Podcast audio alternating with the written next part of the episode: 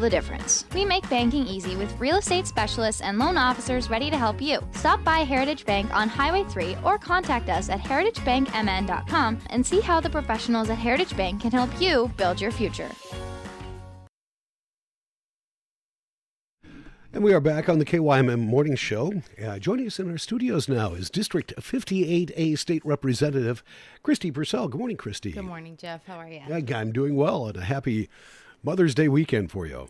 Yep. Mm-hmm. And fishing opener, too. Yeah. Yep. The governor is probably out this weekend doing the uh, fishing opener wherever that's at. I'm not even sure. It's in Mankato at. area this Mankato. It is. That's yep. Mm-hmm. right. Yeah. I wish I would have gone to that. Same. They're going to get rained on, though. Well, you can go to maybe go to Girls' Night Out tonight here in Northfield. Well, I'll be headed back up to St. Paul, where at least yesterday we gavelled in 11:30 and then reconvened at five. So, um, lot of hurry up and wait happening right now. Yeah, I would imagine. Has it been you now you've had some some big things happening and it's kind of the time of the year where if you're not in a conference committee, you kind of sit around and wait, I would imagine. Or if your conference committee has done its work, like mine, Yes. then it's yes, a lot of uh, hurry up and wait. Okay, let's talk about the work that you've done. First of all, the Ag Bill. Uh, you're the Ag Vice Chair. It's passed uh, through the conference committee Yes. now, both uh, House and Senate and the conference committee. So we're presuming the governor's going to sign it next week. I am really hopeful. I um I hope that's a, a signing that I get invited to. Um, there's a lot of my fingerprints on that on that bill, and um, yeah, it was really interesting to see how the committee process worked to try to reconcile the Senate version and our version, which were quite different, um, and then come up with the final product that I'm really proud of. Yeah, let's talk about that final product. What are some of the highlights in there for you that you've been working on? Well, I would say two of the really big ticket items. Um, we have seen a lot of elevate, uh, uh, uh, not a lot of, a handful of elevator failures over the last decade, probably. Um, so, one solution that some states have come up with is a state uh, fund so that if and when that, that happens, the farmers aren't left holding the bag. Because what happens is the farmers drop off their grain. Um, they may wait to get paid, but sometimes it's uh, they drop off their grain, and before they get paid, the elevator declares bankruptcy. So the farmers don't have their money and they don't have their product to like go bring somewhere else. So um, we have seen that be a, a huge problem. I mean, an entire year's worth of income um, disappear. That would ruin a farm. Yep, it sure could, um, and it, and we know that it has. And so, what some other states have done is set up this grain indemnity fund, and Minnesota has not had that. And um, we are going to start by putting ten million dollars in that fund, um, and the the hope is that it might get up to fifteen million, and that that would be uh, kind of good insurance for or assurance for the uh, for the the elevators and the farmers who are you know this is part of the system that makes it work. Are there other aspects that you have been of that farm bill that you or ag bill that you've been working on that uh, you'd like to bring up? Um, yes, so there's also um, because there's some federal funds that are available. So Minnesota has this program called Dairy with an I, and um, we have set aside I think four million dollars um, to encourage dairy farmers to um, participate in this federal program.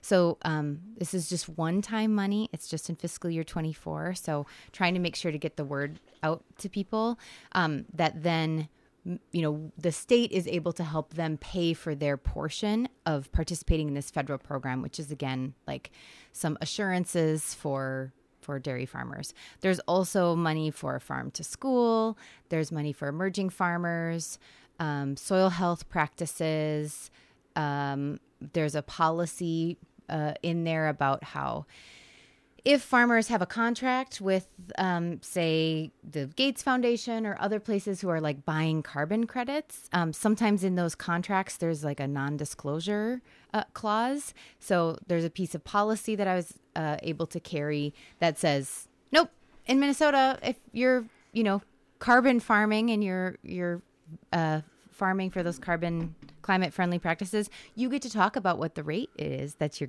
getting, um, to to try to like supersede those those non disclosure pieces because we think um, that's only right is for farmers to be able to talk to each other about that.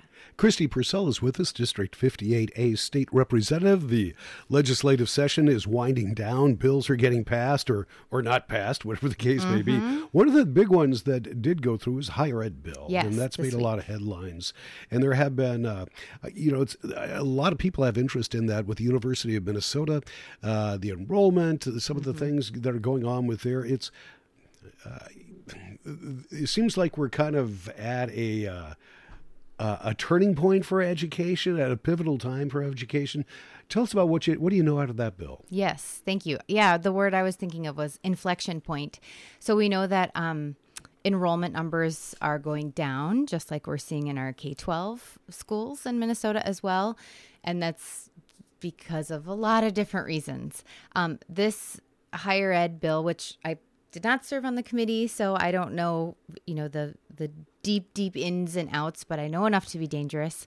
Um, this higher ed bill is really, uh, hopefully, kind of a, a hail mary and a lifeline for our state colleges and universities, as well as the University of Minnesota system.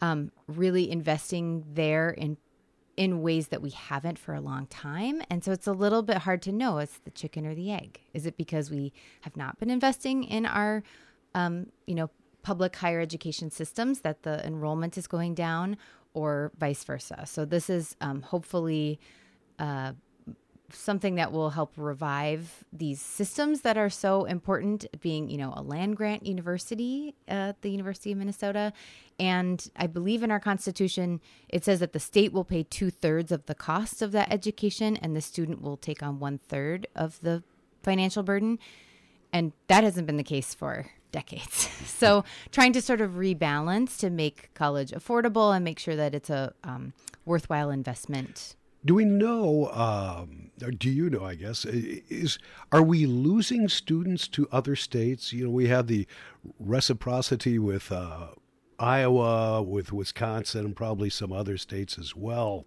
Are they are the students migrating to a different place? Are their numbers down as well? Any idea? I think I, I don't know for sure, um, but I think it's it's a general trend. Mm-hmm. I mean, you see the cost of college um, that makes it feel um, not worth it for some folks, or it makes it unattainable for some folks. Mm-hmm. I want to ask you about a couple other things I know you haven't been directly involved with, but there's been a lot of talk, uh, and that is uh, the first one is gun safety. Uh, the I believe is the House has been working on the, the uh, some gun safety measures involving background checks and and uh, you know putting in some red flags. Mm-hmm. Have you had anything, uh, any conversations on that? Do you know what's going on there? I've had lots of conversations okay. about it. So I've been learning um, largely from constituents, uh, which is great, and you know local leaders uh, here and around the state. So I think um, something like a red flag law, the um, like law enforcement is more interested in that. That's a tool in the toolbox for them to, you know, if there's someone who they are worried will harm themselves or someone else and has access to firearms, um, that that's a tool to be able to temporarily separate them from their firearms. Um, there's other, you know, gun rights groups who are less excited about that. That you know they think there's sort of no no circumstances in which um, a person should be separated from their firearms. Um, it's so interesting that we're having, you know, this debate at the state level while we see, I think it's, you know, like at least four um, gun gun mass gun violence mass yeah. shootings um, or not even mass shootings but just like you know shooting and shooting first asking later of neighbors and mm-hmm. children and um, and law, you know, police officers. We're seeing, you know, Western Wisconsin, here in Minnesota. Like, so for me, it feels like, okay, I don't know what the perfect solution is, but it sure needs to be something because um, our children are dying. Um, it's it's a pretty horrific do, do you, uh, scenario. Uh, from from what I've seen, do you, do you have the votes for that? I mean, the Democrats have the majority, but uh, are they are uh, but but it's not by a whole lot, right? I presume that's above my pay grade. Okay. Um, I presume so because it seems like these things are moving. Mm-hmm. Um, but I, yeah, we'll we'll right. find out. And uh, I guess one one final question that I have uh, is, uh, what about marijuana? Are we going to see that cannabis bill? Is where is that at? Is that in committee now? Or? Yes. So I know it's in conference committee. I think I looked at the schedule for today. I think they're maybe having their first public hearing about it. And in those public meetings that's when they like adopt certain provisions. So i think it will will get a little clearer on sort of how far that has yet to go. Um, i i'm sure that the you know the chairs have been discussing and trying to work out the differences ahead of the meeting. But um, i again i presume that that's gonna happen and go through, but it's not something I'm uh, immediately a part of. The uh, legislative session, uh, constitutionally, I guess it would have to end a week from Monday. Yep. But the governor has kind of put a earlier date on that. Is that correct? Uh, the Speaker of the House uh, mm-hmm. has told us we will be done on the 18th, and uh, I shared that news with someone at the Capitol yesterday, and they laughed in my face.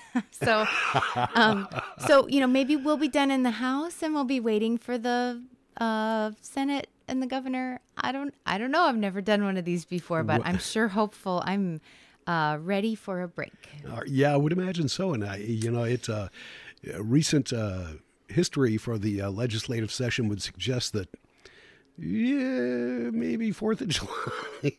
There'll be a might you know, special session at some point, but I guess we'll have to wait and see. We'll find out. We'll, we'll find, find out. out. Yeah. Uh, Kristi, thank you so much for coming in. Thank you, Jeff. Kristi Pursell, State Representative for District 58A. You're listening to B? A. A. A. Got I got that right. Suddenly questioning myself.